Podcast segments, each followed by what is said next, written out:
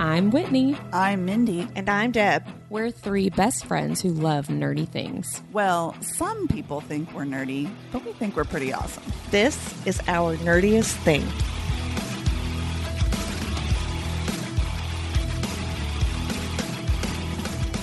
This season, we are discussing A Court of Thorns and Roses and all of Sarah J. Maas's books. We are spoiler friendly, so listen at your own risk.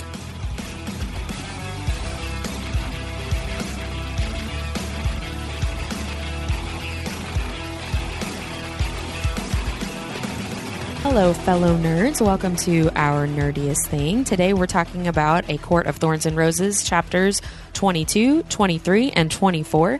But first, let's do our nerdiest vocabulary. Mindy. In episode seven, we have a very long conversation about what we called the mandala effect. And my 17 year old son pointed out to me today that it is not, in fact, the Mandela effect. It is the Mandela effect. And as he so rudely pointed out, it's because the guy's name is Nelson Mandela. So whoopsies. Sorry. Whoopsies. I mean, we're kind of sorry, but um, I when Mindy texted me and she told me that um, we had said it wrong, I told her son to get his own podcast. So you can do the same if you got a problem with it. so that concludes our nerdiest vocabulary. I bet my sister, when she listens to episode seven, is going to be like, you know, you guys are saying that wrong this entire time, right? now we do. At least we're owning it now. Also, why was your son listening to these episodes so late? It's been weeks. he didn't listen. We were having a discussion. Oh, that's funny. Um, all right, well, let's do our nerdiest recap. Can I fess up to something real quick before we start? Yeah. I'm so fucked right now. I wrote down the wrong chapters in my book, did not Stop read it. chapter 24. Ah. so this is going to be an interesting conversation. and if I get it, I'll just, I'll guess. You'll just do a summary like I do, where it's like, well, that's not the whole thing well, we were supposed last to summarize. time I but did the that's 30 okay. Second recap, I only did one chapter instead of both. So it's just going to feel like normal. All right, well, here goes. I'm spinning our wheel o names. It's Whitney. it- It, it actually is. is. Okay, please make sure you get to the third chapter so that I know what is happening. Uh, we'll see. Let me get the timer going. Okay. I'm just going to put it on my watch. Ready? And okay. So, um, Lucien and Tamlin think that Feyre's bruise from Tamlin on her neck is just hilarious. And Feyre wears a dress, and everyone's like, "What? What? What?" And then she takes Tamlin to the gallery to look at her art, and he is like, "Look, it's your life. It's beautiful. I love it." And she's like, "Okay, great, thanks." And then um, a headlet, a head of a fairy, but without the body, shows up in the courtyard, and they're like, "It must be the Lord of the Night Court." Oh, 30 seconds is up. The end. I feel like I got through I mean, ba- most you of I mean, you hit the high points for sure. Here's what's irritating is that I, you know, have read these books before and I know what the next chapter is, and I was like, man, I have to wait to read that. Uh, didn't. you didn't have to. Boo. Aw. I think I did get through all three chapters. Let's just Congratulations! good job, Whitney. It's the first time I've actually gone through a whole section. And you had us over here cracking up. I felt silly, just a silly gal over here today. So let's talk about the bruise on her neck. So that's a weird segue, but let's just go with it. So at the end of the last section, it was Calanmai, and um, Feyre goes out of her room after multiple people have told her, "Stay in your room, stay away from us." Tamlin is not going to be in his right mind, and he wasn't. She sees him in the hallway. He like stalks over to her, kind of like pins her up against the wall, and he ends up biting her neck and leaves a bruise. So at the beginning of this section, she's like, "I'm not going to hide this bruise. He should see what he did and Can be I embarrassed by it." The first uh, sentence from this chapter, though. yes, I awoke when the sun was high after tossing and turning all night, empty and aching. Right. I wrote down. I said she couldn't sleep. She was turned. She was so turned on all night, and then I wrote a sad face. so then later um, in this chapter, it talks about how like he gives her roses and she felt full again. And I wrote in my margins, I was like, roses don't fill that. age." That's not what you need right you now. You got a lot to learn. a good rose is not what you need. But yeah, so she's like, I'm not going to hide this. And so she doesn't. She wears her hair like pulled back or pulled up so that you could see, you know, the full bruise on her neck. And What do you think her true motivation is there, though? Because I kind of wrote like several things it could be. Like, like I kind of think she sort of thinks of it as a badge of honor. I think she does. I sure, thought yeah. that she wanted everyone else to see what he did because it was wrong. I think that she does want to embarrass him of like, you know, you weren't in your right mind. Look what you did, you animal, right? She wants to embarrass him, but I do think that she wants everybody to see like the High Lord claimed me because she's Yeah. just coming off of the kind of the highs of, you know, the High Lord of the Spring Court thought I was important enough to save from the Naga. The High Lord of the Spring Court thought that I was important and special enough to come see his special, you know, childhood place of the Glen or whatever. Um, I think that she feels special that he like wanted her, whether it was magic or not. you right. Because I think she knows that he's not going to be embarrassed about it. No, but I kind of wish that he was a little bit. Like, I really did not like that whole exchange when she goes in and Lucien and Tamlin are there, and Oh, Lucien's like, um, what happened to your neck? Do you want to know what I wrote twice within a paragraph of each other? Fucking gross. It- it, like, it's, a boys' club. They think it's funny. They think Yeah. it's okay that he hurt her, and Yeah. he's like, "Well, he gaslights her." He's like, Yep. "Well, it's your fault. You shouldn't have been where you weren't supposed to be, and maybe I wouldn't have fucking bit you." He knew enough. He was in his right enough mind not to like claw at her or Right. have sex with her. He Right. knew not to bite her. That's bullshit. Yep. No, I agree. I wrote I have a lot to say about that. I wrote like three times in all caps, red flag, red flag of like that whole interaction. And Yeah. like Lucien, I fully did not understand Lucien's reaction in particular because He like laughs and he thinks it's funny. Well, so yes, he laughs and thinks it's funny, but juxtapose that with how he absolutely lost his mind when he saw Feyre like at Calanmai and was like, if you know, if Tamlin realizes you're here, he's gonna lose it. da, da, da. And it's like, okay, based on that reaction, based on that freak out, you should be freaking out right now because you should be realizing, oh my gosh, Feyre, you dumb human came out of your room when we told you not to. Look what he did to you. Like that's what I was trying to warn you about. But I'm like, I don't understand. Why did you get mad at her the night before if you're gonna laugh about it the next day? It I don't get it. like victim blaming to me. Yeah. I just- I Where don't it's like, get well, it. you did this to yourself. Well, and what makes it worse is like when he first sees it, he's kind of acting like a pro- protective brother. Like, who did that to you? Like, like he's going to be mad about it. And then when he finds out it's Tamlin, he's like, ha, that's hilarious. Well, let me say, because while we were talking about Lucien, I just had this thought that I wonder if, and this might be me giving him too much benefit of the doubt, which I tend to do with these characters, but I wonder if Lucien seeing Tamlin kind of claiming Feyre in that way is giving him a little bit more hope for the curse breaking. Like maybe we don't have to get rid of this human and you know fight amarantha. Maybe we can actually do it you know on amarantha's terms sort of. Uh, and i wonder if that's why he's responding in such a weird lighthearted way. If he's seeing like oh tamlin's actually starting to have feelings like she's starting to have feelings this could work you know i don't know that might be but too even generous. with that, it's still very like, yeah, bro. Like, Yeah, I- good job. But it also upsets her, so you would think if that's what it he was trying Yeah. to do, he would have been like, "Okay, Tam, maybe don't bite her. Like, just- you don't have to bite her. Like, don't bite her hard enough to." He bruised her. Yeah, well, and like like I said, Lucien Lucien was so freaked out for Feyre that he threw her over his shoulder and ran back to the house in the previous chapter. And so seeing proof that Tamlin did what he was afraid Tamlin was going to do cuz he basically in the previous chapter is like he might rape you. Like you can't be here. Like he it was i feel like it was very heavily mm-hmm. implied that that was what lucien was trying to save her from. And here he has bruised her like you're saying and lucien th- there's no concern like there was a chapter ago Do you feel like though that Tamlin was out of his mind? no i don't I think don't- he was I- at all I think- but lucien wasn't there Right, but You know? I, I think maybe what changed was maybe Lucien did realize later that Tamlin wasn't in this like crazy he sex was in control kind of haze. Like, I mean, sure, he had to have sex to grow the crops, which again, okay. Um, sure jan sure, sure, you did. Um, something grew. It wasn't the crops. Um, so I wonder if Lucien was like, okay, well, he's just kind of fucking whoever he wants. So um, I guess she'll Yeah. be fine. Because also, if Lucien was worried about her, why wasn't when he knew Tamlin left? Why didn't he also go back up to the house? Yeah, that's which makes true. me wonder if Lucien was also What was having Lucien fun doing? on Calanmai. Well, he did. He does say at, at some point in the conversation, like other people get to partake in the great rite as well, but we have to wait for the High Lord to do it first, you know? So I'm sure he probably was. Right. But it's interesting because you said she's upset about it, but in the next kind of scene, she's not, which kind of leads me into what um, I want to talk about with these three chapters. It all felt very 80s, 90s, 2000s rom com to me. Like I felt like I was reading the script for some kind of rom com that I'd already watched.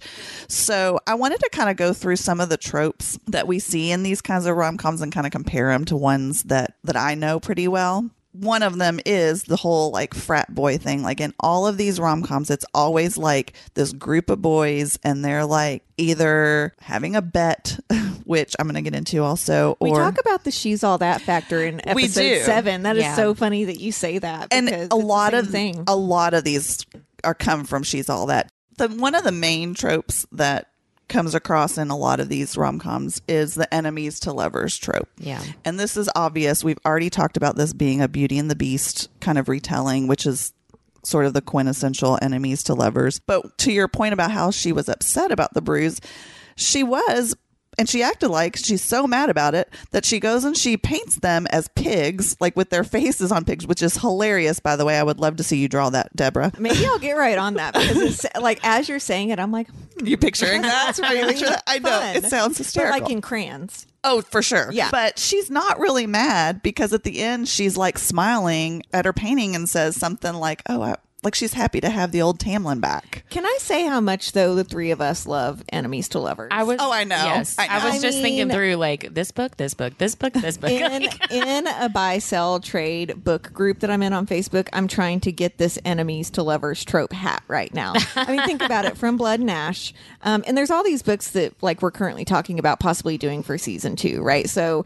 King of Battle and Blood from mm-hmm. Blood and Ash. You've got the Cruel Prince. Yeah. You've got we've talked about Kingdom of the Wicked. These are all enemies to lovers tropes because Yeah. I mean it's just good fun It. It's It good writing, but when you break it down, like she's like, "Oh, I'm so mad about this bruise, but that's ha ha ha so funny because I have the old Tamlin back." Like, The old, old Tamlin bruises you. That's what I wrote down. But that's what she's saying. She's like she's because he was joking around and being lighthearted and all that stuff. So like for her, it was a huge shift from him being sexy, force himself on you, Tamlin. We'll see, and that's what I I. thought you said foursome. Was like, did I miss a He bonus probably, chapter? he'd probably Lucien and probably did Ianthe. have- he probably Lucien, did have a Ianthe, and Feyre Tamlin would be all over that. I feel like. I mean, I'm I'm ready for it. add it to your mean- list of things to draw. Ianthe might be a bitch, but she's beautiful. yeah, she is. Right? That is so, true. I Yeah. mean, there's no there's no one in here that She's like, always trying to hop into bed with somebody. right. Like every time we So see her, Ianthe I feel would like. be like, wait, two high lords? Hmm. Um, wait, sorry, what's your name again, Feyre? Um, I'm just gonna go over here with these two. Yeah. Um, I did write down about the like being happy that the Tamlin I know, you know, the Yeah. Tamlin I knew was back, and I wrote down that is not a good dude. right. Like But I also wrote down in that same line of thinking, I think that her being excited about that and her attraction to him and, you know, mentioning Deb, like you said, that she laid awake all night because she was like desiring him or whatever. I think that that really kind of glosses over and hides the red flags the first time you Right. read this, right? Like you're focused on her and her attraction and her happiness and like that's more signs of her healing, right? Well, it has to do with Sarah J. Maas's writing too, because he prowls down the hallway to her and he has Yeah. this guttural voice and he is, you know, partially naked and like, Yeah. and you're like, that is kind of hot. Right. And then, you know, she wakes up aching. And so she is drawing this picture of you for you of like, you know, sexuality and it being erotic, but really it was just kind of abuse. Well, and it's it's sexy to be wanted, right? Like Oh, to, sure. to know someone is attracted to you, and that's that's basically what you're saying, right? The way that she re- describes not Feyre, but Sarah J. Maas, the way that she describes how he's interacting with her, it's clear that he is attracted to her, and But that is attractive in and of itself. isn't you know, part of attraction to like the chase right like a big Yeah. part of that is like that's why we all like the enemies to lovers and the slow burn trope it's because like you don't want someone to be like oh he's hot we did it right. that's not exciting It is Yes. that give and take that sort of like two steps forward, one step back. Thank you, Paula Abdul.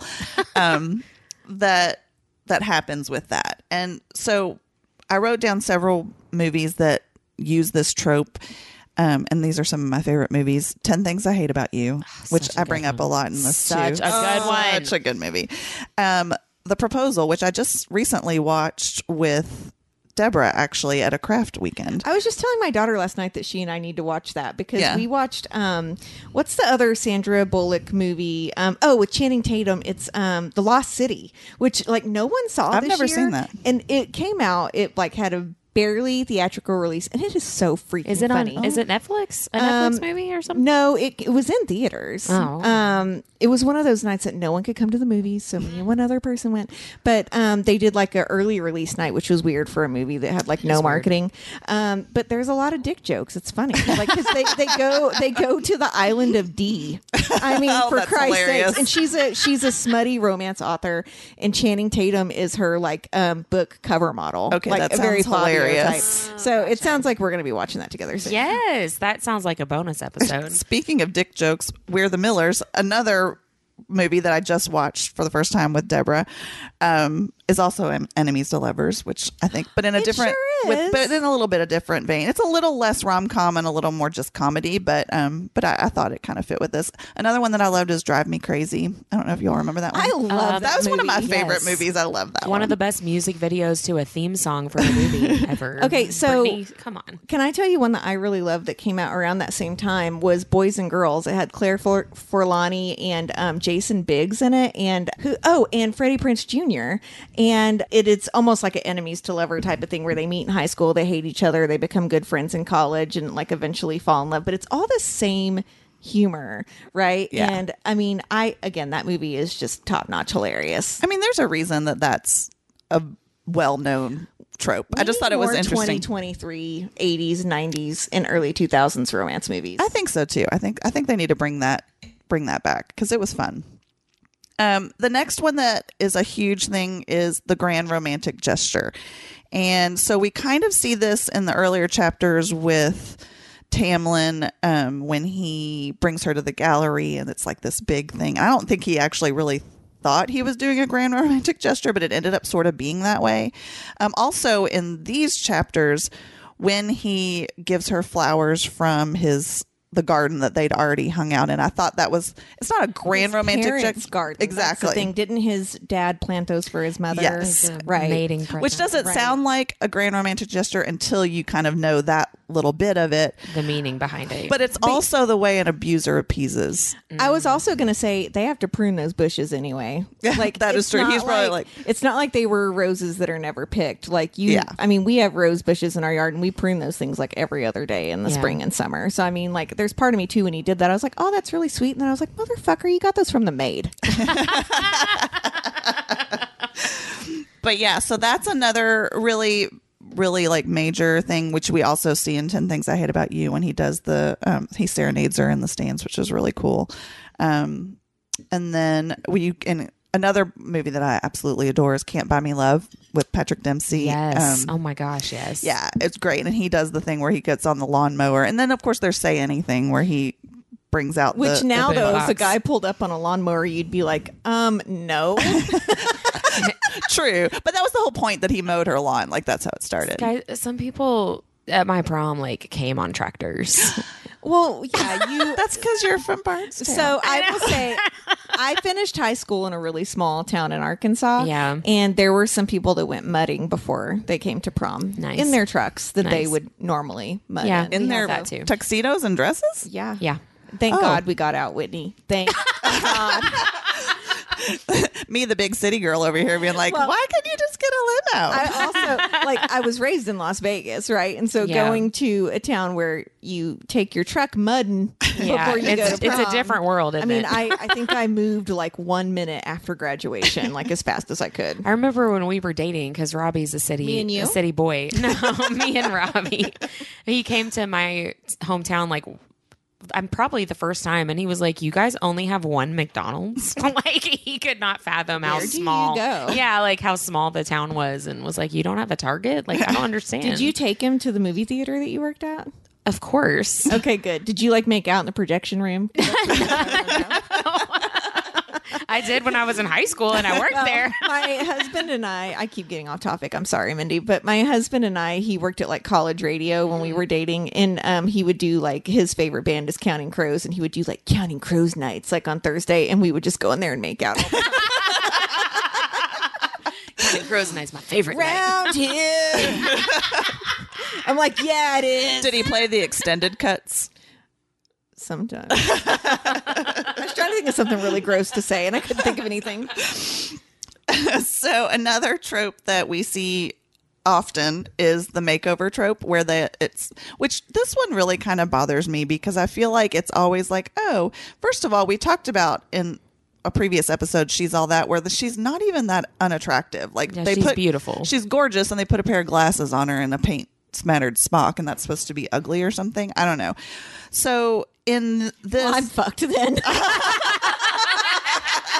I mean, right now I have paint underneath my fingernails. I didn't shower today and I have glasses on. I don't know what we're going to do. Well, I mean, it just it's such it implies that a girl needs a makeover to like improve her love life, which Right. is so not true. Well, but again, and- this was the 80s and 90s. Well, and that's kind of what happens in the very next section of these chapters too, right? Like Exactly. is like, I'm going to wear a dress to dinner, and That's Alis why is I like, it up. Excuse me, you're Yeah. going to what now? that's why I brought it up. She and Yeah. no nobody was forcing her. Nobody was saying, "Hey, let's do a makeover." But in her mind, she felt like she had to put on a dress to impress. Well, that was clearly the expectation when she first showed up to Spring Court, right? Like there were all dresses, and she was like, "I'm not going to wear that." Right. So she knows that Tamlin wanted her to wear a dress or expected her to wear a dress. So now she's like, "Well, I guess got to look good for my man because he bruised my neck." You know? But I will say the bruising your neck thing aside, it, it is nice to get dressed up, right, for someone that you're Yeah, attracted to. totally. I don't think there's anything wrong with that. I will say though that there has been a lot of research around like anthropology and around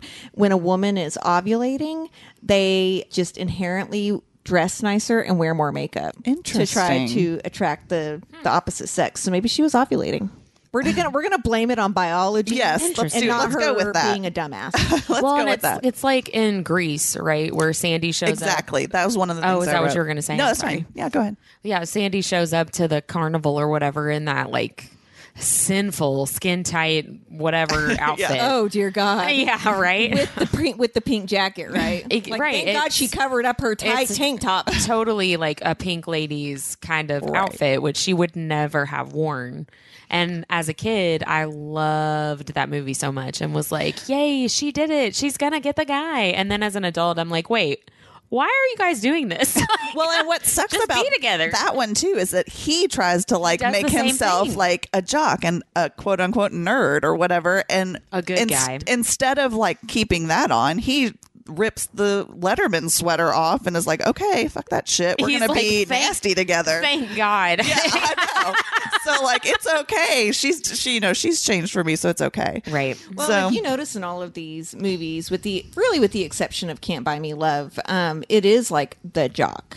Yeah, that's true. And to be honest, I mean, I think all three of us can probably say this: the jock was never at the top of my list ever. Oh, no. Not one time. Give time. me the guy that was wearing a little bit of eyeliner, and he he probably had a pretty rockin' bod because attraction is attraction, right? Yeah. But like you know, he listened to Rob Zombie and Tool. Um, I'm aging myself here, and I very much do not relate to these to these I know that Min- characteristics. I know that Mindy does. I do. Mine had a skateboard in his hand for sure. Yeah. Oh, I hung out with the the Yeah. skateboard guys. They yeah, one of my best friends in high school was one of the skateboard guys. But um yeah, like I the jock was never the one that really did it for me. Now if that jock had put on some eyeliner, I mean, woo, I'll tell you what. The thing about you, it's funny you say bring up Can't Buy Me Love because the thing about that one is it's that's just sort of like a gender bender one. Like it sort Mm-hmm. of swaps it because she's the popular one and he's the nerdy one, but she does give him a makeover. Yep. I forgot. Yes, about that. right? So it's the same just kind of like them thing. for who they are. I y'all. know, right? Because you know what, that makeover is only going to last a day. Mhm. Yep. They do it in the Breakfast Club too. Remember Yep. when she takes Yep. her in and fixes her? So anyway, it's, it's it, that's one that just kind of bothers me. But If you, you, know, bitches ever try to like make me over, I'm gonna. you don't need a Kick makeover. you in You're gorgeous. What are you talking about? Oh, that was so the right answer. I wasn't even fishing either. I do love that Alis calls her out. By the way, when she's putting that dress, she's like, "Okay, good. As long as you don't like Completely, completely lose your lose your mind." Yeah, I That love made me laugh. That was funny. I enjoyed that. Um, oh no, she's. I actually wrote down the quote. I see. Good that you aren't losing your common sense entirely. Yeah, I thought that was really funny. Um, and then there's the trope that there's some sort of bet going on in these rom coms. Some something like um, like and she's all that when they make the bet that he can make her prom queen. Um, and can't buy me love. It's not really a bet, but it's like It's a deal. it's a deal where he she's going to make him popular. They're both in on it, but yeah. And then um, how to lose a guy in 10 days is the same way. Again, a little bit of a gender bender, but and also like a two way. They're both kind of But even if you think about even like um Carrie, for example, that's mm-hmm. like a bet for prom queen. True, right? yeah. Like, Yeah, that's is prom true. queen still a thing? I mean, my daughter's Yeah. only in ninth grade, so I don't really know. it, kind of it is. was when I was. It kind of is, but I, I don't feel like it's as big of a Right, deal. what would you bet for someone to be now if it's not prom queen? probably like a TikTok influencer. right? Honestly, oh, I can like, yeah. turn into an like yeah. go Addison Rae. viral. Yeah, like to yeah, go viral. it's like Okay. followers and stuff like that. Yeah, I would say is the sort of similar, but um, I would be really bad at that. but for this for this i mean purposes for these books it's it's kind of the same thing as the whole curse like how he has to do the you know his motivation is is not like because he loves her outright it starts with this whole curse and that he's got to you know woo her because of this other thing I mean, it So- is a bet, really. Like I mean, technically. Amarantha and like all of Prythian, Right. Essentially, Um, so that that was something interesting that I thought kind of tied in.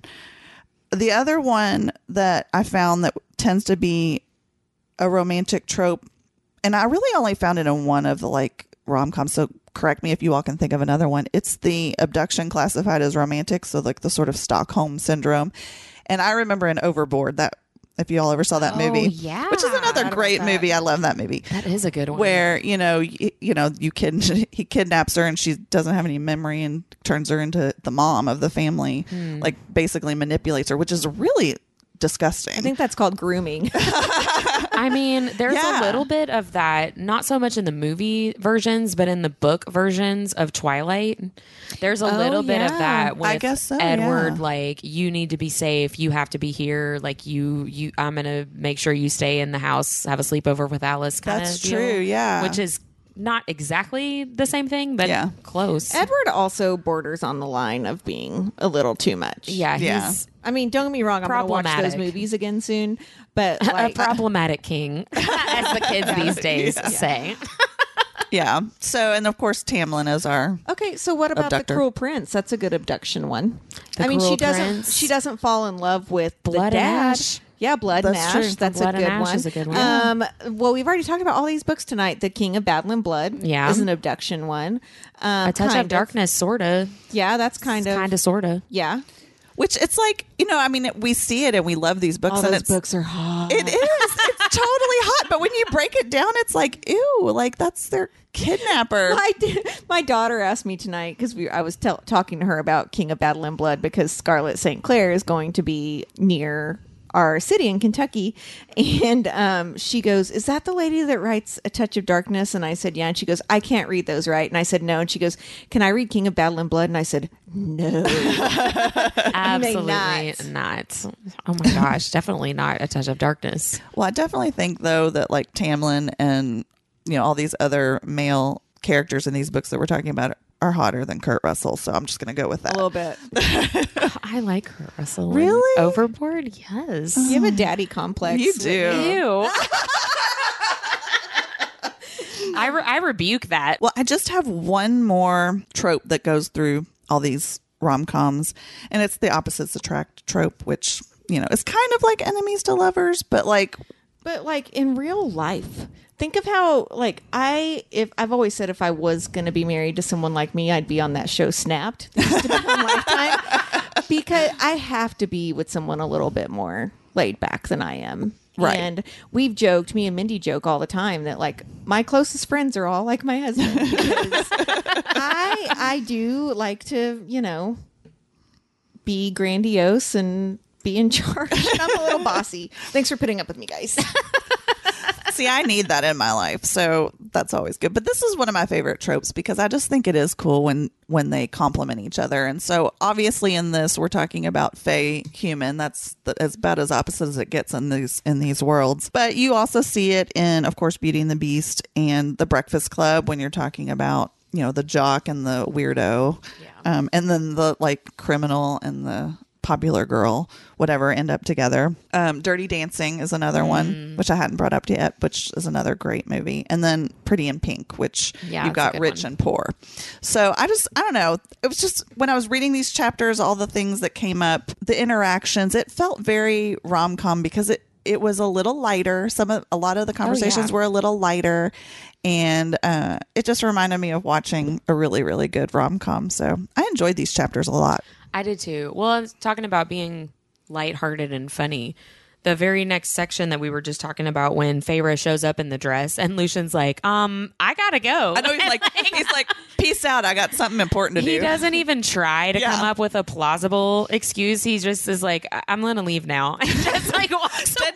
doesn't he say something like, "Oh, I have something very important He to do"? He says, I'm late for something incredibly important. I wrote down. I wrote down wingman. oh my gosh, it made me laugh. I was, yeah, I, I cracked up on that. I laughed out loud. that just was so funny to me. Um, and then, you know, he leaves to give them alone time, and Tamlin and Feyre are kind of like flirting with each other, Mm-hmm. and she's kind of like, "Are we flirting right now? Are we doing this?" Um, and one thing that I really liked because I think that this was a really good sign of Feyre's healing and kind of moving past some of her trauma a little bit, um, which she she feels pretty right. And a few chapters before she says, "I've never been lovely a day in my life," right? Right. And she actually feels pretty, and she says she looked at herself in the mirror with the dress. She knows that she looks good, and she feels good about that. And she also specifically talks about her eyes and says like they're mine. They're not my mom's. They're not Nesta's. I highlighted they that look, too. Yeah, like they are the same eyes. They look like her mom's. They look like Nesta's. But she's seeing herself kind of like standing on her own, where she's been seeing herself through the lens of that promise that she made to her mom, right? Like the connection to the family. I've got to make sure they're okay. I've got to take care of them. But she's seeing herself separated, not just physically separated, but emotionally separating as well. And that's really good for her and that's healthy. yeah, I do feel like this is the first time we've seen her have a little bit of self esteem. Like it's it's mean, promising. is. yeah. Well, I think also not worrying about where your next meal is going to come from, Yes. feeling at least a little bit safe. I mean, I don't think any of them feel super safe right now. Really can help you feel a lot better about who you are. I mean, she's never had time to even put into looking at herself in the Right. mirror Right. before this. Well, and what would the point be, even if she did, right? Like she's going out and wor- physically working hard to provide food for her family, right? So it's like, what am I going to go get dressed up and put a bunch of makeup on to go skin a deer? No. Well, no. To her point, she still got laid.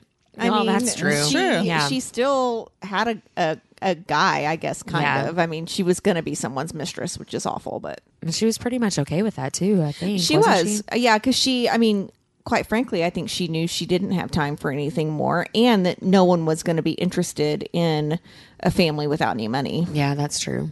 Well, and she treated him like a side piece too. I mean, Well, yeah. Right? yeah. We talk about in a previous episode that he would just walk around the corner and lean against the barn.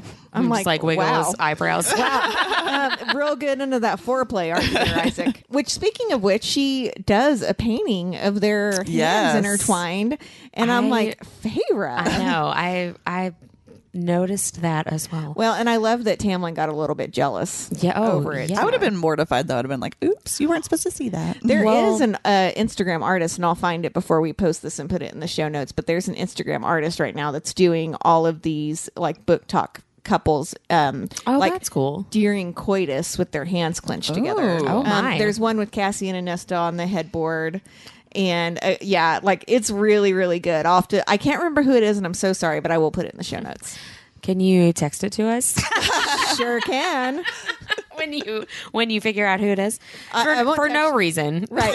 Um, what days No, for your, research purposes. what days are your husband out of town this week? yeah, that's uh, every day. Let's just go with that.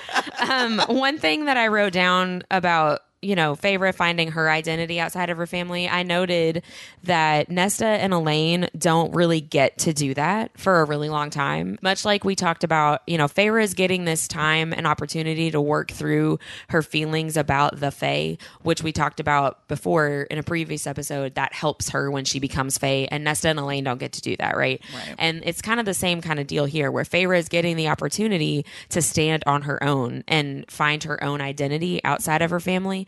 Nesta doesn't really get to do that until Court of Silver Flames, I think, um, because even when she has that job in the Night Court, it's still very much connected to her sister because it's the Night Right. Court, right?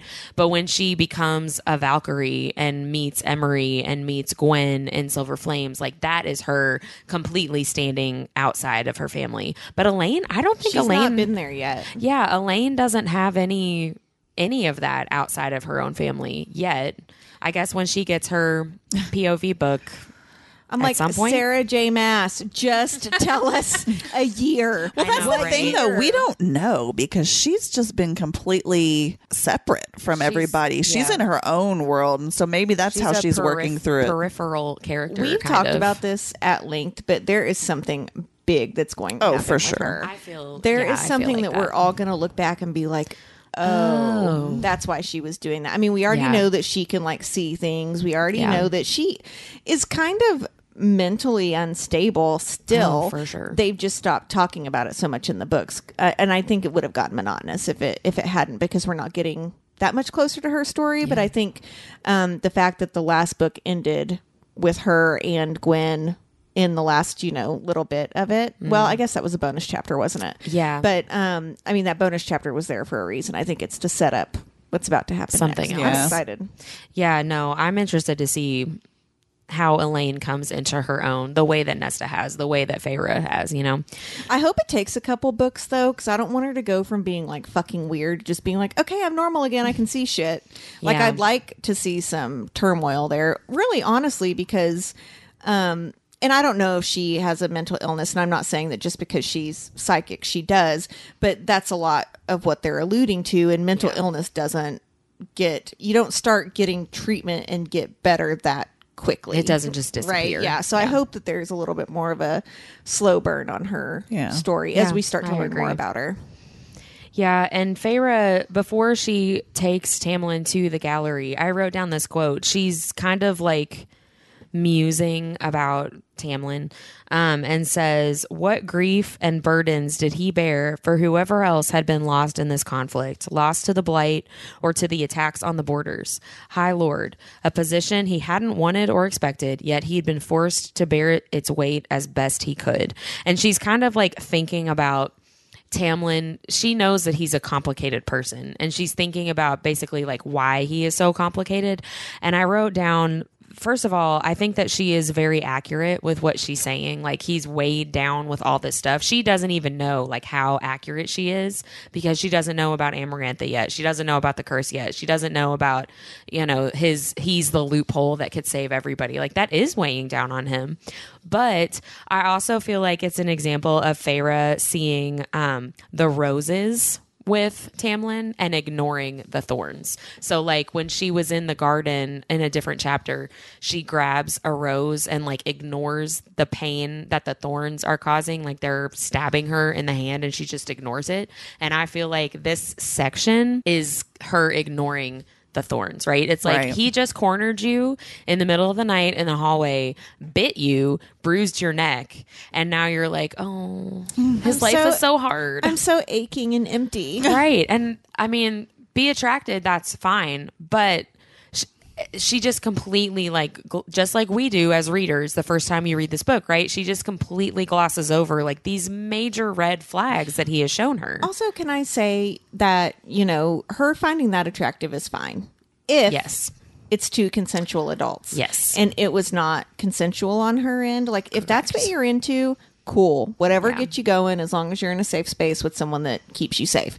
But if someone is obviously scared of you and that's not what they're you know, that's not what the agreement is, Right. right? And says, get off me. Right. Yeah. Get away from me. Right. Yeah. Then it starts becoming an attack. And Right. again, I, I'm sorry to keep harping on this. Not fucking funny. It's, It's just not. No. not funny. No, it's Yeah. not. And uh, Lucien. One thing I just saw on my notes that I forgot to say. So Feyre's ignoring the red flags, right? And I wrote down, and this might be a hot take and a controversial opinion, but it's just a question. Is Feyre looking at Tamlin the way that the fandom looks at Rhysand? Yes. Okay, At good. this point, yeah. Well, and sure. it's the same ignoring the red flags and like focusing on the good Yes. things. Yeah, and I mean, good. like, and we all are. you are now, correct. right? Thank you. That was Thank the you, right Whitney. answer. I thought it was a rhetorical question. Apparently, it wasn't. Um, but I mean, we've talked about how in Silver Flames, Rhysand does some shit out of love. You know that are they're really messed up, right? Yeah. And they're not super forgivable. to multiple people too, right? Right, Like right. to Nesta and to Feyre. And and can I say too? I'm just gonna jump ahead here to book five. I really hate that they like spoiler alert. If one dies, the other dies because it's essentially Mm-hmm. a suicide pact, which Yeah. is so fucking stupid because Mm-hmm. you have a high lord and a high lady that are going to die at the same time in this kingdom that's like super beloved that they've taken care of for thousands and thousands of years. Yep. Like, what the fuck is up with that? Well, They they, do the same thing in Blood and Ash, right? Oh, they do. Yeah. Yeah, Well, they- yeah. they But would that's- really- that's- Kieran. but but that was sexier. But I mean, the end result's the same. But I, I do think in Blood of A- Blood and Ash, though, the idea is that she's prolonging Kieran and Casteel's life so they can't die.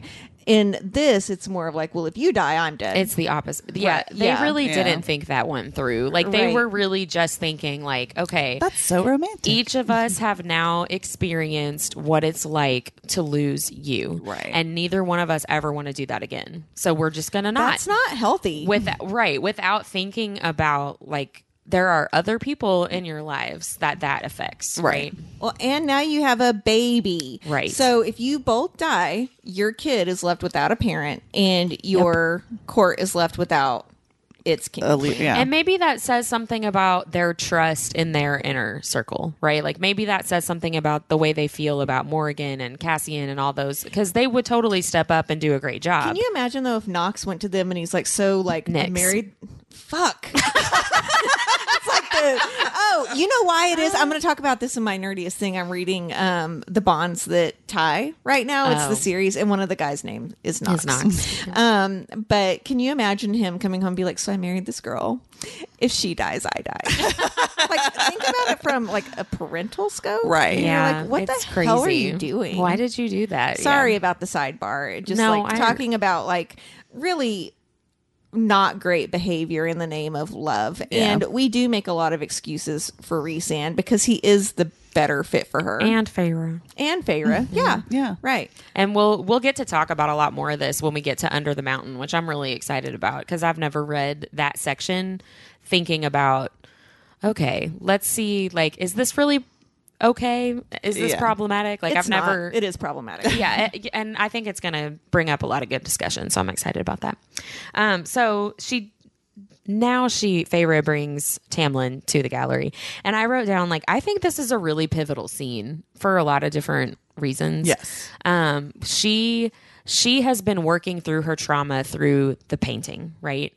And um, she still has a ways to go because she doesn't want to show him the dark stuff, right? Like she's hoping he doesn't notice some of the paintings that she doesn't think fit in the spring Which court. why didn't she hide them better? I yeah, I I agree with that because I'm like if you're worried that he's going to see it, like put it somewhere else. Where's the pig painting? yeah, take it to your take it to your room, you know. Or turn it around or something. Yeah, but I actually thought that that was really good foreshadowing for, you know, her darkness, her trauma doesn't fit the spring court in her mind, like her mm-hmm. paintings, much like she herself does not fit. fit. Yeah, like it's not the right place for her and she just doesn't know that yet. But I also thought it was pivotal the interaction with her and Tamlin, right? Like Tamlin sees all of her paintings. He notices the ones that she hopes he doesn't notice, and he immediately understands exactly what he's looking at. Which I'm like, point for Tamlin, Yeah. right? Like he isn't confused by it. He isn't like, what is that? He isn't like, oh, that's really dark and great. Good job. But I really like this like one with nice bright colors. nice trees or whatever. Yeah. And she's trying to steer him to like, I painted your Glen. And he's like, Yeah, I know. I know that's exactly what it is. Like he sees everything that she's laying out there and he just gets it, which is nice for her as an artist, for her as a person to like have somebody see her and understand what she's trying to communicate. Well, you know? you, can you imagine, and as somebody who does create, um, what an incredible validation that would be to her. And again, I don't feel like I need people to be like, "Oh, your art's so beautiful" or whatever, but it does feel good when somebody like recognizes it. And that was a lot. Like think about how hard it is was for her to put that out there because this whole time she's been like, "I'm just painting and it's like crap. I haven't like I can't capture it the way it's supposed to be or whatever." And then she puts these out there. And for somebody to validate that and to understand and to get what she's putting out there is kind of huge.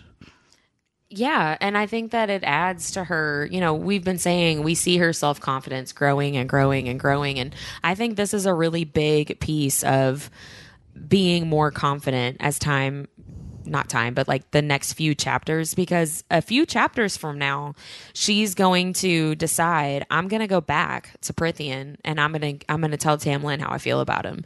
And then she finds out, you know, the real story behind everything that's going on and she's like, "Yeah, I can handle this."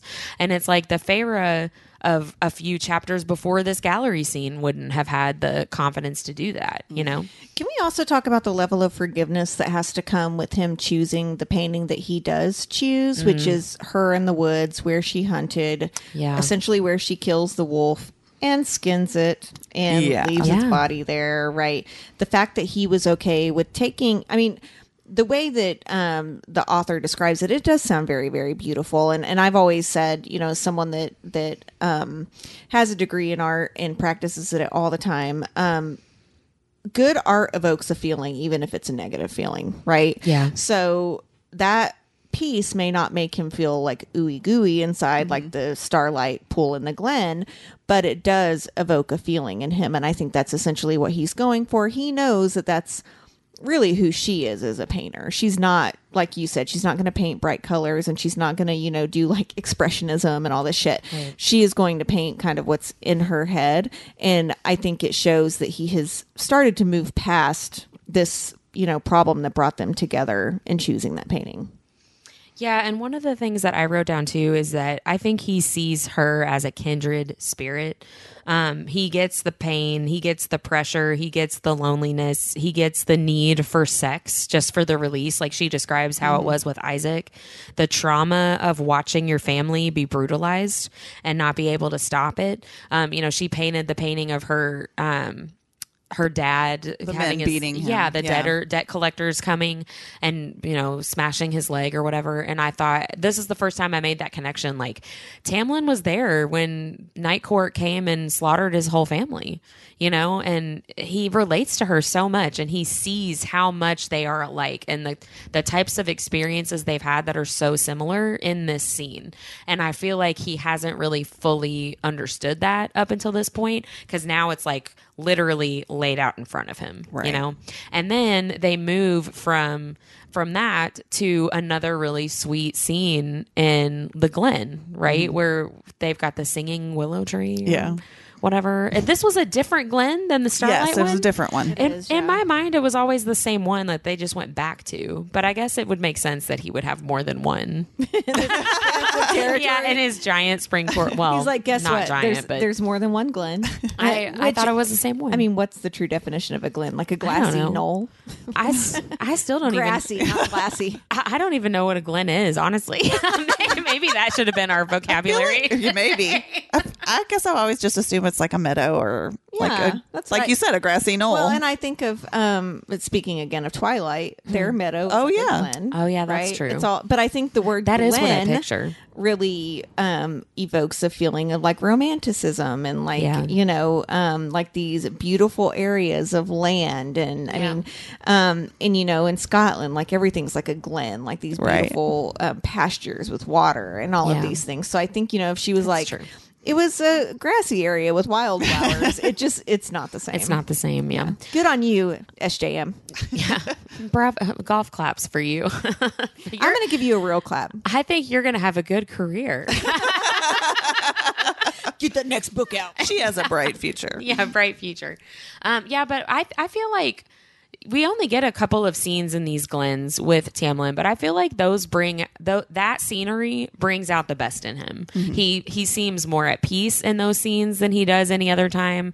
He seems happier. He's vulnerable. He's like a normal person flirting with a girl he You know thinks what, is though? cute. He he those were the places he went as a child to feel happy. Yeah. So I think he feels more relaxed. He and he's trying to share something with her that feels very important to him, Yeah. right? And she reacts positively, so then it becomes a thing where it's the two of them together in this place that he already loves. yeah. So again, Well- you're you you kind of love him right now. Well, and you know, she falls asleep and he's Did like he put her to sleep? I I wrote down question marks about that because I was like, is it the willow singing? I feel is like it the it's magic? the willow because he gets he, he doesn't get mad. But he's like shit, Feyre. Like like damn it, you weren't supposed to fall asleep. I asleep. know. He's, like it says okay. specifically that he says like a curse word. Yeah. and I was like, why? I, I don't. I was really confused. it was a kind of weird, but like that's what I that's how I took it. That he was like, damn it, we were gonna get it on Are or whatever. To, are we about to Oh, get into the makes part of uh, Sarah J. Maas's books where everything is a filthy gesture?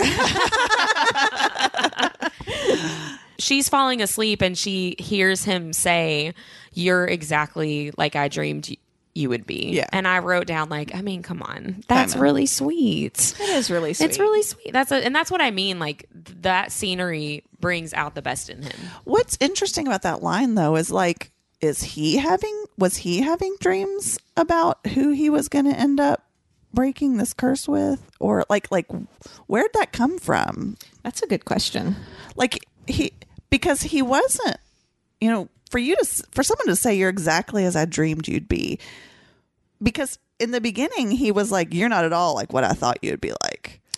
I think that he's taught. Eh, okay, I think that when he says you're exactly like I dreamed you would be, I think that he is referring to like when he pictures his mate, when he pictures the person he's going to spend forever with. It's somebody like Feyre. Okay. and That I makes more sense. And when he says like you're not at all what I thought you were earlier, it's as a human, Right. I think, But we know also that this truly is not the real Feyre. right, Right. Right. So, Right. and we've talked about this in previous episodes how um, he really wanted someone more of like the Victorian era, right?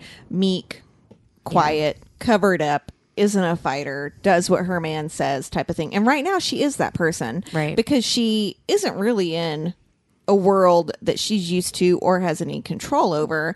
And once she becomes more comfortable with her surroundings in later books, then the real Feyre comes out. And she's just now coming into her own. Like we're literally, she's literally this is the That's first good time she has self esteem. So like we don't even know yet. I mean, we do because we've read ahead, but we don't know from this book, you know, who she truly is when she's one hundred percent herself. But there's a stark contrast between the girl that shot a wolf and a mm-hmm. deer, yeah. dragged a carcass and a deer back, and the girl that is wearing a dress to dinner and then Yeah. laying in a field. during Right. day. Well, and at the same time, this isn't the real Tamlin either. That's true. right? Like Yeah. because Yeah. he's he is so focused on the curse, and he's also hindered by the loss of his magic and the the loss of his court. Really, like Right. This is not normal Tamlin at all. And Right. when we meet normal Tamlin in book two, it's like ooh, He's a bitch. he really is. He complains about being High Lord, and then he's like, "Gonna go drink with these guys over here." And if that person can't pay rent, sorry, you don't get to eat. Like, Yeah. he he is a completely different person. You know what I'm just thinking about? We've talked about this before on the podcast, I'm pretty sure, about the theory that one of us saw on TikTok or something that maybe Amarantha was Tamlin's actual Yeah. mate. Mm-hmm. So if that theory were accurate, wouldn't that explain why he is so horrible in book two? Because his mate died. That's a really You know what I mean? really. Because when Rhys talks to Feyre about like the mating bond, when they're talking about Elain and Lucien, and and Feyre's like, does she have to be with Lucien if she doesn't want to be? And he's like, well, no, but. Uh, you know she'd have to deal with it. There's always going to be that bond there. He's going to have to deal with it. Some got some males go literally insane, and I'm like, hmm. Do you? So I know that you know everybody calls Rhysand Amarantha's whore. Are you supposed to think that Tamlin and Amarantha are also fucking under the mountain? Like, why wouldn't she? If that's who she wanted and she hmm. won, I mean, why wouldn't she? I don't know. I don't know. I don't. But I think He's so terrified of her. But see, I think she wants him to be willing. to be willing and to want. I'd her. rather Rhysand be willing. I mean, you know what I mean? But Like- Rhysand's acting like almost like true. he She is. thinks- Yeah, yeah, yeah. She thinks he You is know? willing. yeah, she thinks he's evil and is coming to her bed Yeah. Right. he wants to, and and all of that. Yeah. Yeah, that's a good point. That's interesting. I'm gonna have to think about all this. I do want to throw out there because we were talking about uh, Tamlin and, and being focused on the curse. Something that struck me, I think it was when they were in the gallery, and she, I think it's when they're in the gallery, and she offers, like, what can I do to help? Or maybe it's when they're in the Glen. And he says something like, um, you know, I don't, I just want to keep you safe. You can't really help me. It's my burden to bear, kind of blah, blah, blah, that kind of stuff. Yeah. Is he, uh, like, here, is he already deciding that he's not going to use her? I feel like he is. Yeah. Like, I feel like this is the very beginning of that, him realizing maybe I'm not going to do this. Cause then eventually he, like, We're only a couple of chapters away from Yeah. him being like, "You gotta go. yeah. yeah, let's fuck first, but you gotta go." I know. Right? Yeah. right. But yeah, I felt like that was very indicative of the, of him sort of deciding that.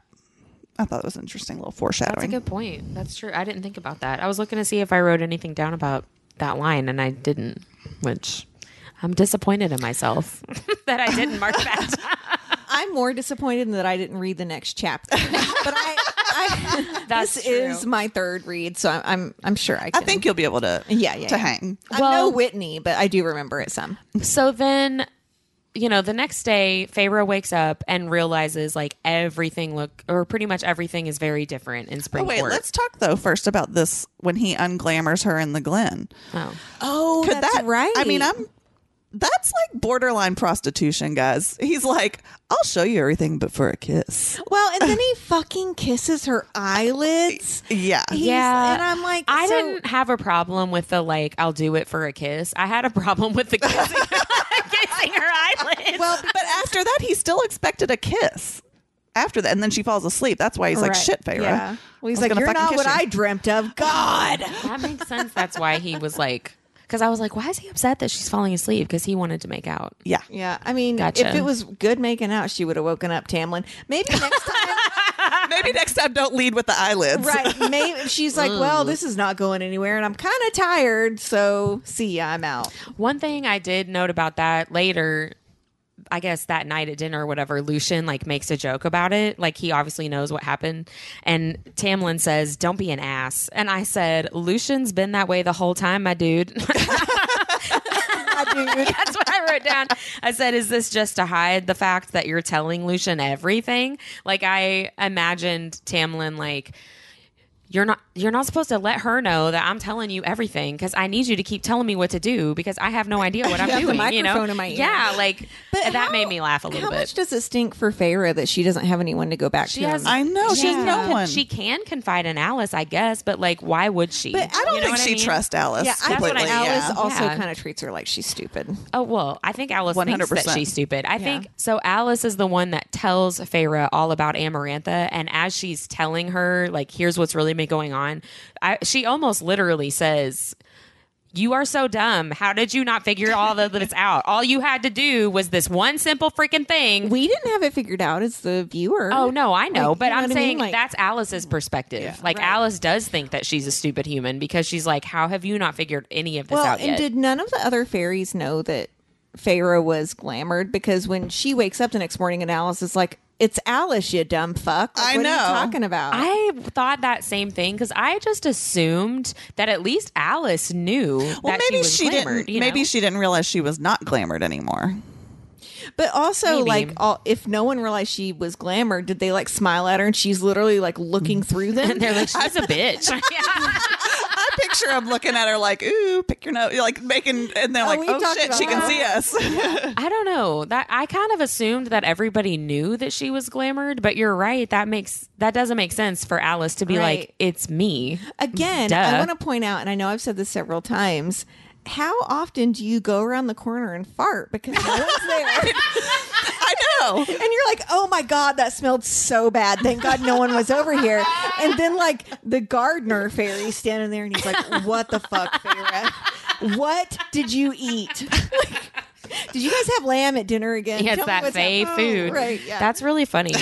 The only thing that I really thought about with that whole section about the glamour is like I do not understand why Tamlin didn't at least mention to her, "Hey, I've been glamoring you for this purpose, for this reason, and I'm gonna not do that anymore. So things are gonna be like really weird looking, and I don't want you to be freaked out. Because I'm like, if the point of you glamoring everything in the first place was so that she wouldn't freak out, why would you not give her a heads up? But when she could see him, all because again. she's gonna Yeah. freak out because people just appear as if from nowhere. Like I didn't understand that.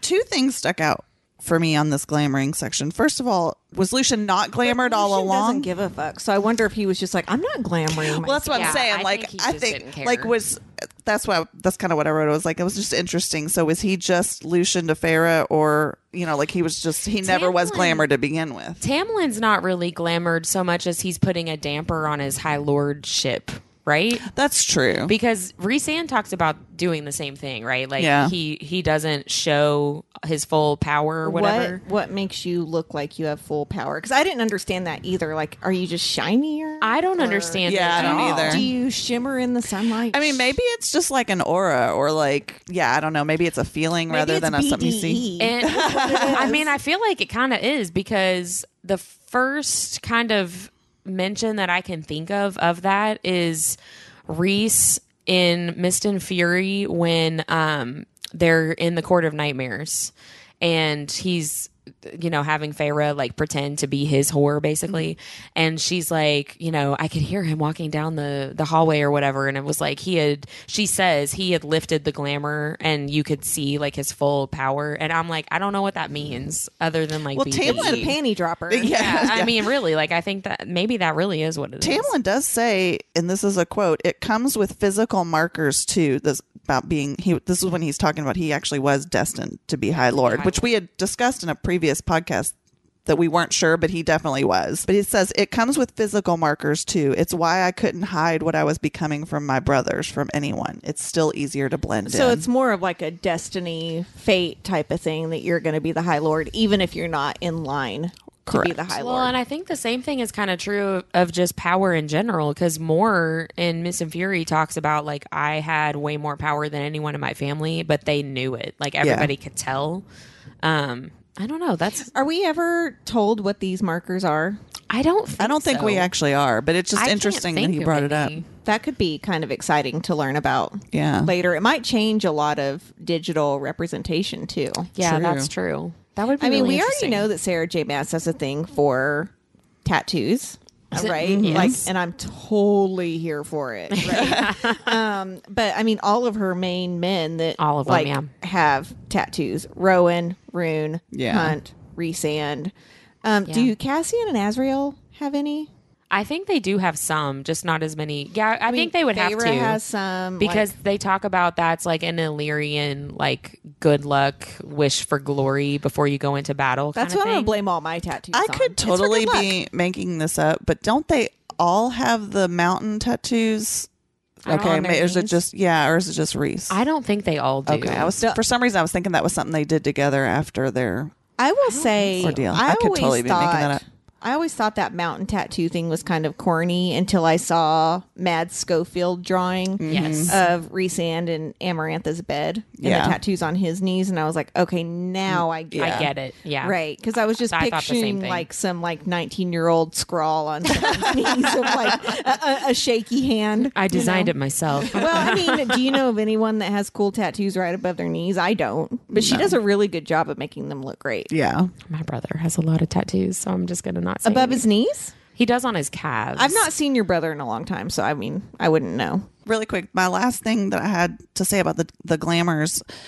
So one thing I thought of that seems like a huge draw on power to glamour your entire court, right? So how like if he's so like he must be like super duper super powerful for like like, to him have less power and like to be able to do all this shit. And I know it drains him when he does other stuff, but I keep going. I know Deborah really has something to say. So, um, so I started doing research into like senses today and like high Fae senses because I wanted to talk more about that. And honestly, skipped it because I didn't find anything out that we didn't already know, right? But one of the one of the articles I found talks about how much magic it takes to do these different things that fairies can do that humans don't, and glamoring takes very little magic. Okay, well that makes more sense then. I'm so glad I read that. I am glad you read that because it was really stressing me out. I was like, how is he doing that and still being able to like Now, I will say hiding a bunch of other people, I would assume takes a lot of power. But if he's High Lord, he has He has a ultimately lot of way power. more. yeah but it just made me realize like how much like it just definitely put it in perspective for me how much power he had to originally have to be able to do all that and like turn lights on and take tables away and heal himself Yeah. Well, you know she talk about how like you can tell his power is starting to diminish though, and maybe that's why the glamour goes away. I didn't think about Well, it that. yeah cause it drains him. She talks about how when they go into the gallery, he has trouble turning all, All the the lights on. So maybe the glamour goes away. Because and she can't asks help it. him if it taxes him when he takes the like when he takes the table away Mm-hmm. and she says does that tax you um so maybe And he yeah. said it used to not. Yeah. It does Yeah, now. So but I wonder now, yeah. if he gets closer to the end of the curse. If his he's like i need to i need to get His battery's dying. yeah I wonder if Amarantha let him keep more of his High Lord power than she did the other High Lords under the mountain since he was not under the mountain. And But- because she's trying to like seduce him too, right? Right. She's like, I'll let you keep your power, but you gotta least a little bit. yeah right and give me a little bit, just the tip. Ew. Um, so then the last section of the chapters really is the head and the garden. So basically, Feyre goes outside and finds somebody's decapitated head, um, and it seems like it was pretty recent, and so she freaks out. And then Tamlin and Lucien come out, and they're basically like, well, this was definitely the night court. They find the night court insignia on like behind the guy's ear or something. Yeah. Um, and then they're like, well, that's definitely what it was or who Are it you was. supposed to think he was from the night court or he was murdered by the night court? I, that was one of the things I wasn't Yeah. sure of. Because so they, I don't see Rhysand letting one of his own die.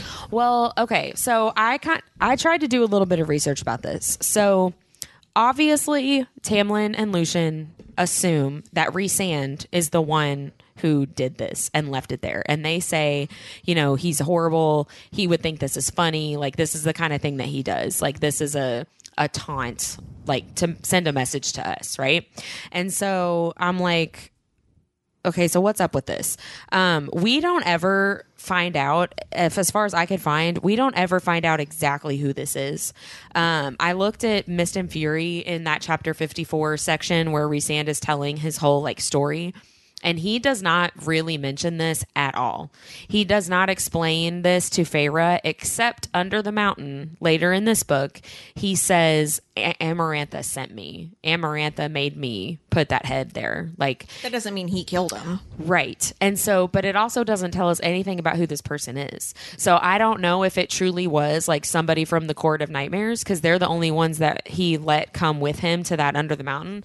I don't know if it's somebody else that they branded Night Court to blame him because Amarantha did stuff. We f- we know by finding out in later books she did do some things in very specific ways to kind of like frame Rhysand and make people in other courts think that he was doing these things. So here's my question, you know, and it made me think of this when we're talking about we don't know if that person was from the night court or murdered by the night court. So it's no secret that there's an inner circle, right? Rhysand, Cassian, Azriel Mor, Amren.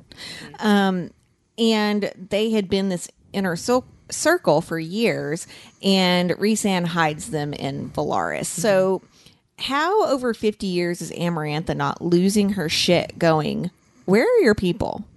I don't think that she knows. I don't think anybody knows who they are outside of. But it talks about Night them Court. being in war camp together and that they fought in battle together. Like it's not like Rhysand and Cassian and Azriel. yeah, it's not like they hid before this fifty year thing. So they were people that were a part of his court. there are people that are a part of his court, but that doesn't necessarily mean that people know that they are his like right hand guys. You Right. know but I, mean? thought everyone from the courts was under the mountain.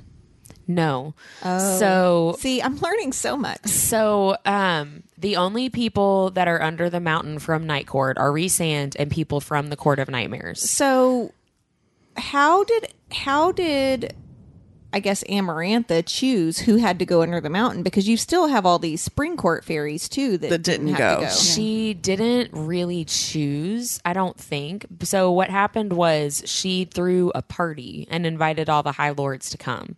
So the High Lords came to this party and brought like their entourages or whatever with them. So the three of us that would have been like, I'm real tired. We would have not had to go under the mountain. yeah, No, well, we I would have been in bed already. Reading wins again. I guess if a High Lord was like, I don't want to do that, she would have probably after the fact like taken them, um, sent Right. somebody like but to a high kidnap lord them. also, because I know that was kind of like the neutral place, right? Right. Like I highly doubt a high lord would have turned down an invitation, but right. like, and it was supposed to be a show of good faith, like, Right. um, and it was their neutral location, and they considered it a sacred place, so they all trusted that it was going to be on the up and up.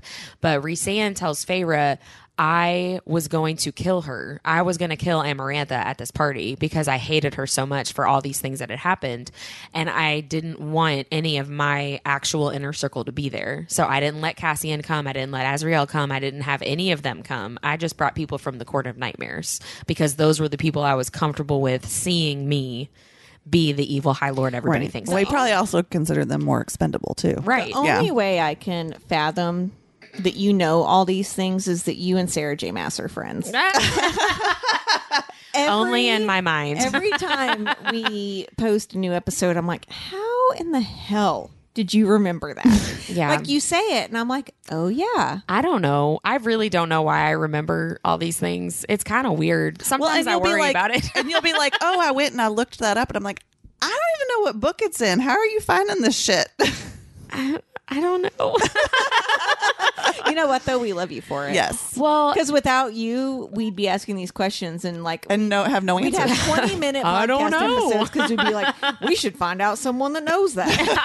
Invite them to join us on the podcast. Well, but I know in Apparently, I'm a hick when I don't know things. I I don't think I think that Rhysand kept his inner circle a secret like from pretty much everybody because in book 3 in book 3 when they finally like talk to Jurian one on one he's he says like I always wondered like who your who your people were. Amar- Amarantha always wondered who was the closest to you, and it drove her crazy to not be able to figure it out. And it's like, it's these guys right here, you know? And I don't know if that means that Jurian didn't know truly because he fought in the war with them, right? So I feel like Jurian knew, but just was not in a place to obviously tell Amarantha because he was an eye. he was one I was eyeball. say, I don't think he could but he communicate says- with anybody. Yeah, he says very clearly, like she did not know who your closest allies were. Well, and I'll be honest, I'm excited to read those chapters again from a very watchful eye, like we're doing. No pun intended. Sorry, Jurian.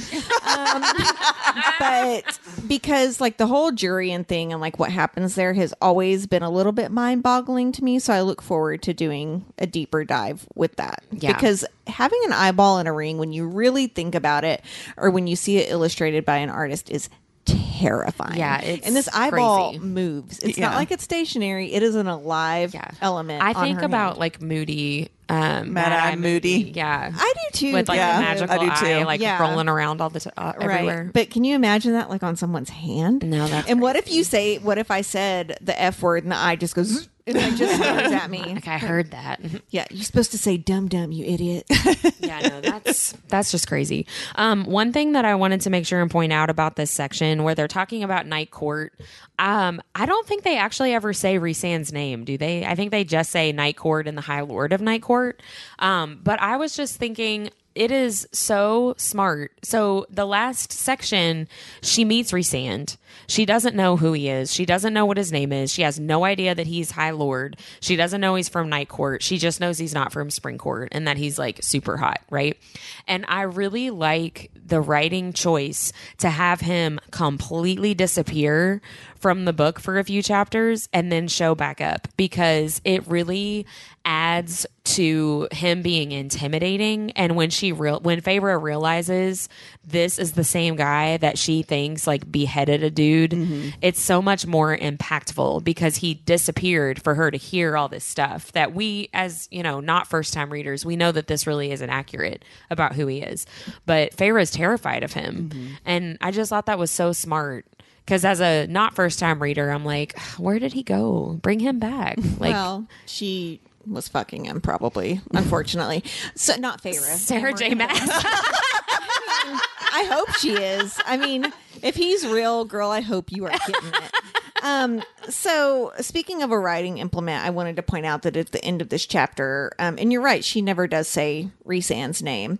She remembers that the Suriel tells her, "Stay with the High Lord, human. You will be safe," which is setting up like we're we're assuming the wrong High Lord. Yeah. Right, because she does have to stick with Rhysand under the mountain Yep. to survive. It's not Tamlin that brings her out of mm-hmm. it, Yep. right? It's Rhysand every single step of the way. And so I love that she, again, as the reader, how are you not like, why does she keep bringing that up? right Why does she? And and I think at the time you're like, okay, she's in the right place. She's going to be safe. Yes, that guy does not have a head attached to his body, but everything's going to be fine, Yeah. right? And I think it's supposed to draw you in further into kind of falling in love in the Yeah. way that she Yeah. does with Tamlin. And we can talk about this later, but um her being as young as she is and you know living in the small village with very little um like opportunities for a partner I mean, I'm not. I think she thinks she loves Tamlin at a certain point. I don't think she does. I mean, I hmm. think you know, there's a high of infatuation. He was Mister Right now, Exactly. not Mister Right. Yeah. you know, Well, and I think I think that she she feels for him what she thinks love actually is, mm-hmm. because she hasn't had an example. She hasn't actually felt it yet. I mean, She's- shit, she doesn't even get it from her family. Yeah. Right. Like and she says that her mom loved her dad, but we don't have any idea like what that relationship really looked like and if Feyre got to even see it because she talks so much about how her mom was absent, right? Like so even if her parents had a normal, healthy, loving relationship, Feyre didn't really get to see that. But I'm not sure that they do because you don't hear Feyre talk about that later in the books. She only says that early in the books, right? Like, my mom really loved my dad. Does she say that after she kind of gets this inner circle and has people that really trust and love her? I don't know if she really talks about her mom at all. Right. Yeah. Positive or negative. I mean, she she continuously talks about how this woman was political and almost like a poison to Nesta and Yeah. like trying to, you know, she taught these two other girls how to read and write, but like nothing beyond that because you are to find a husband and it's supposed to be for gain. And that's it, And yeah. you know, at the time, Feyre's dad was wealthy, Mm-hmm. and so the mom coming to him was a gain, Right. Right. But at the same time, what did she have after he lost that? Which was nothing. She got sick and died. I was gonna say I think she was already passed away before that. Oh, Before they lost. she? Yeah. I think um, she died before they lost their fortune. I think to your point is that there was never a true example of what a Right. healthy relationship was supposed to look like. Yeah, she knows it's not what she has with Isaac, right? Right. And Ta- what she has with Tamlin is definitely better than what she has with Isaac. And so for her, it's like, well, this must be it then. Yeah. Because this is way better, you know, and it is. Well, and there is something about never having been secure, Yeah. and suddenly being safe, Yeah. safe-ish, Yeah. Yeah. more safe than she was, maybe. And it's like we talked about a few episodes back of, you know, T- Feyre and Tamlin both give each other the opportunity to just like enjoy life, to just enjoy life, period, right? Mm-hmm. Like to paint, to enjoy painting, to spend time together, to go have a picnic in the grass and look at the weird starlight pool or whatever. Like they they let each other do that when they've not not been able to do that. So, I mean, of course they're going to have a lot of affection for each other because that's really important for both of them in this really like dark period of their lives. Um, but one thing um, at the very end of the chapters, she, you know, Tamlin is really, really upset. And she basically says to him, like, you never made me feel like a prisoner. I Like, you're doing a great highlighted job. that too. Yeah, and I was like, that is very much not accurate. Like, very much not accurate. Right. I've tried to. I mean, I didn't want to reread the whole, you know, first twenty-two chapters You again. liar, you did but, want to. Well, I just didn't have time. Um, but I'm like, I what I wrote down was I wrote that quote. You know, you never made me feel like a prisoner, and I said, didn't he though? Oh, how the turntables. Well, and I wrote, you never made me feel like a prisoner, and then I put yet. Well, because we know that he definitely does But later. even- but even up until this point, um, dude, you magicked her on a horse. Like, come on. Well, that's what I went back in chapter five. She says, you know, he is my prison or my salvation. Yeah. I can't decide which one. And then she calls him my captor or my savior, whatever he was. And I said, you know, she's changing her mind about the situation as she gets to know him and as he like doesn't hurt her, right? Mm-hmm. But she absolutely felt imprisoned. She absolutely believed that she was being held captive for quite a while. So she wants to make him feel better, but she's telling him something that is not true. It may be not true anymore, but she did feel like Well, a and she- prisoner. And. I'm just like, what are you talking about? Don't you find it interesting that later Rhysand tells Feyre that she's his salvation? I know. I To go to like go back into that because he was imprisoned, Yeah. right? Mhm. Like literally, He knows exactly what that feels like. yeah. right. And so for him to have that safety, even though I mean he's essentially in charge of everyone else's safety, but he feels safe with someone finally, right? Yeah. And I mean, her saying she doesn't know if she's captivated or if, if I'm sorry, if he's her captor or salvation, she is saying, like, I still don't really feel safe with this guy. Right. Yeah. Well, and she's trying to escape. Like she believes Yeah. that she has to run away and escape to be free. Like, okay, that sounds like imprisoned. Yeah. You know? Ironically enough, she could have. I mean, I don't think she would have survived, but if she had figured out a way to run away and just skip continents, she would have been safe. None of this would have ever happened. But then she wouldn't have met Rhysand, and we wouldn't have more books. So It was fate. it was. It was fate. But yeah, it just it really bothered me that she's she's ignoring what was she's ignoring true. a thorn. Yes, like she's ignoring what was true to make him feel better. Yeah. And she does that at the beginning of Mist and Fury, you know, when he is like, let's just get back to normal and let's, you know, let's get this all settled. And she's like, I'm dying. Like, Yeah. I'm dying. And he's like, it's fine. She's like, okay, I mm-hmm. guess. It's, it's the same kind of thing Yeah. of like, be honest. And, but he has to be capable of listening to that too, which That's a whole other story. that's a whole other podcast episode, I feel like. Was there anything else that you guys wanted to talk about? No, that was great. Thanks for covering the third chapter for me.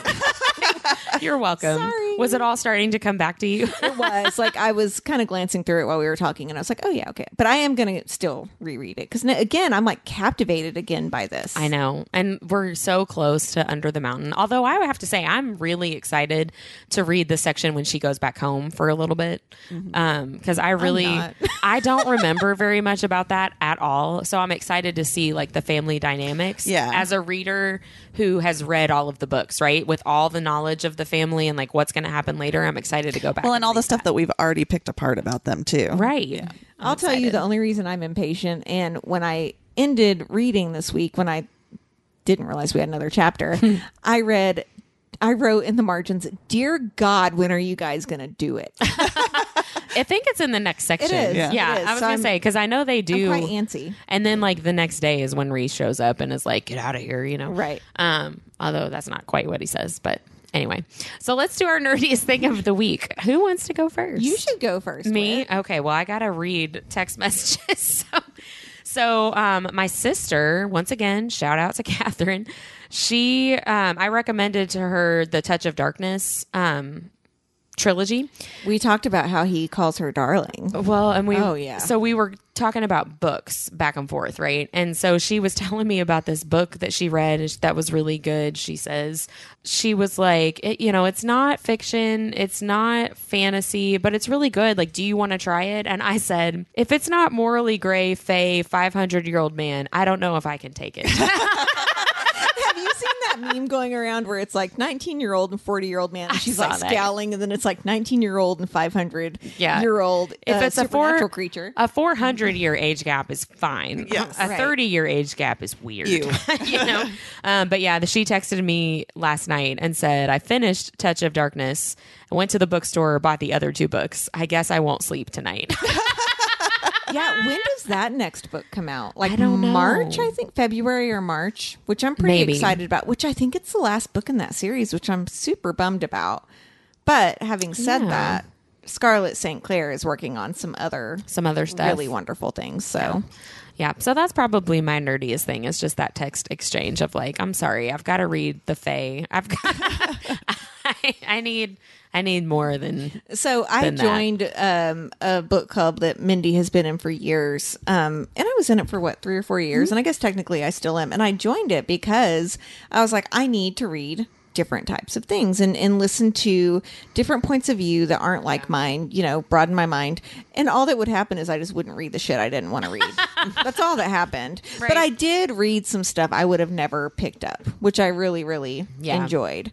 Um, but you know, then at the same time, I'd be like, man, I've not read anything, and then I'd be like, that's okay. I'm just gonna go read the thing I want to read now because I am a mood Yeah. reader. Yeah. me too. So, can I tell you my nerdiest things talking about reading? yeah, Okay. So, um, I got sick this week and got a little bit of um, a stomach bug from my kids. Now that masks are off, like all the bugs are back, Yep. right? So, um, I last week had read the first um, The Bonds That Tie book by J. Bree there's not as much world building as these books or even like um, Jennifer Armentrout's books, but they're just like good fun. Everybody's snarky. There's a good plot. Like they're they're pretty quick reads. So when I got sick the other day, I started the second book and read it in 12 hours. And I don't think I've done that in like 10 or 15 years of sitting down and reading a book like that. Um, I've got two like kind of timely books on my TBR, and because I've already started the third one, I, I just I can't. I Yeah. and there's these books that like I kind of have a timeline on, and I'm like, well, there's six books in this series, so how fast can I read them so I can get to this other book? But they're they're really really really good. So it's the Bonds That Tie series. Um, and then our cocktail tonight is the um, espresso martini. Since Feyre can't seem to stay awake at the Glen, I guess the kissing of the eyes put her to sleep. It would have me too. Um, Maybe will- barf. I know. Right? we will put the um, recipe on Instagram. It should actually be on there already as of yesterday. I would like to say the cocktail did not make me barf. It was delicious. It is so delicious.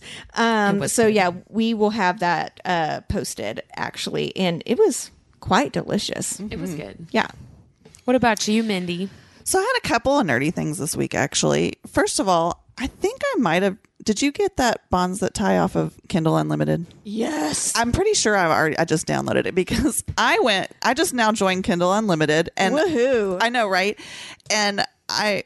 I don't know when I'm going to read all these books, but I definitely downloaded like downloaded like six So of them. here's what I'll tell you, Mindy, that I figured out. If I read one book a month off of there, it pays for itself. right.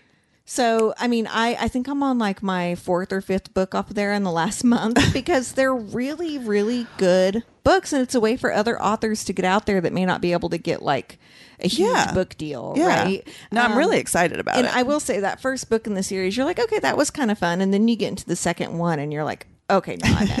I mean, much like yeah. most series. I was yeah. gonna say that happens a lot, anyways. But as long as I mean, honestly, most of the stuff I read is because you or Whitney or somebody because you're- recommended it to me. your Yeah, most nerdy friends. because I'm always the last one. Which makes us sound like we have no life. And I swear, the three of us and our um, friends, Abby and Holly, we do more than the typical person. Oh, yeah. Even though we act like we're so nerdy and, And sit then all we do is read sit all the time. Well, That's and we not- are. I mean, we are, but like I'm always listening to something, right? Yeah. And like you're reading late into the night, maybe, Yeah. and like Me Whitney, too, you're yeah. reading like late at night, but also like when the kids are at school. And so Yeah. like we kind of like all find our own way, and I think that's important, right? Mm-hmm. We kind of found our way to keep ourselves happy, but still do the things we want to do. Well, that was something that I hadn't thought of as my nerdy thing, but when you started talking about it, I was like, oh yeah, I, to- I totally did that. My other thing is similar to your reading a book in under 12 hours. I love to do jigsaw puzzles, and I hadn't done one probably since the pandemic. I mean, like I used to do them all the time. And then, I don't know, life got in the way. And my dining room table was disgusting and like piled with papers and stuff. And I, I got so pissed off about it that I cleaned the table and I'm like, I'm going to do a fucking puzzle. So I sit down to do this puzzle and I stayed up till two o'clock in the morning. I finished it in less than 12 hours. It's a What thousand was it of? a thousand piece puzzle and it was actually one that i borrowed from our friend holly um, it's like a bunch of cassette tapes like laid out Oh, it's really Shout cute out to Holly. yeah, woo woo holly but yeah but it was so fun i mean I, I just couldn't stop doing i think i took one break i literally like did half of it and then i took a break and then i sat down and finished it through the night I'm kind of jealous. it was super fun. I love puzzles. I know they're fun. Um, and then my last one is is that um, when I get into new bands, I listen to them on repeat. So I've got like these three bands, and that's all I've listened to for the past week. And they are. They are. So the 502s, which is super, super duper fun, upbeat music. If you want to be happy, put this music on. And then the second one is Happy Landing, which is a band that I saw when I saw the 502s. They opened for them, and they're also very like fun and upbeat.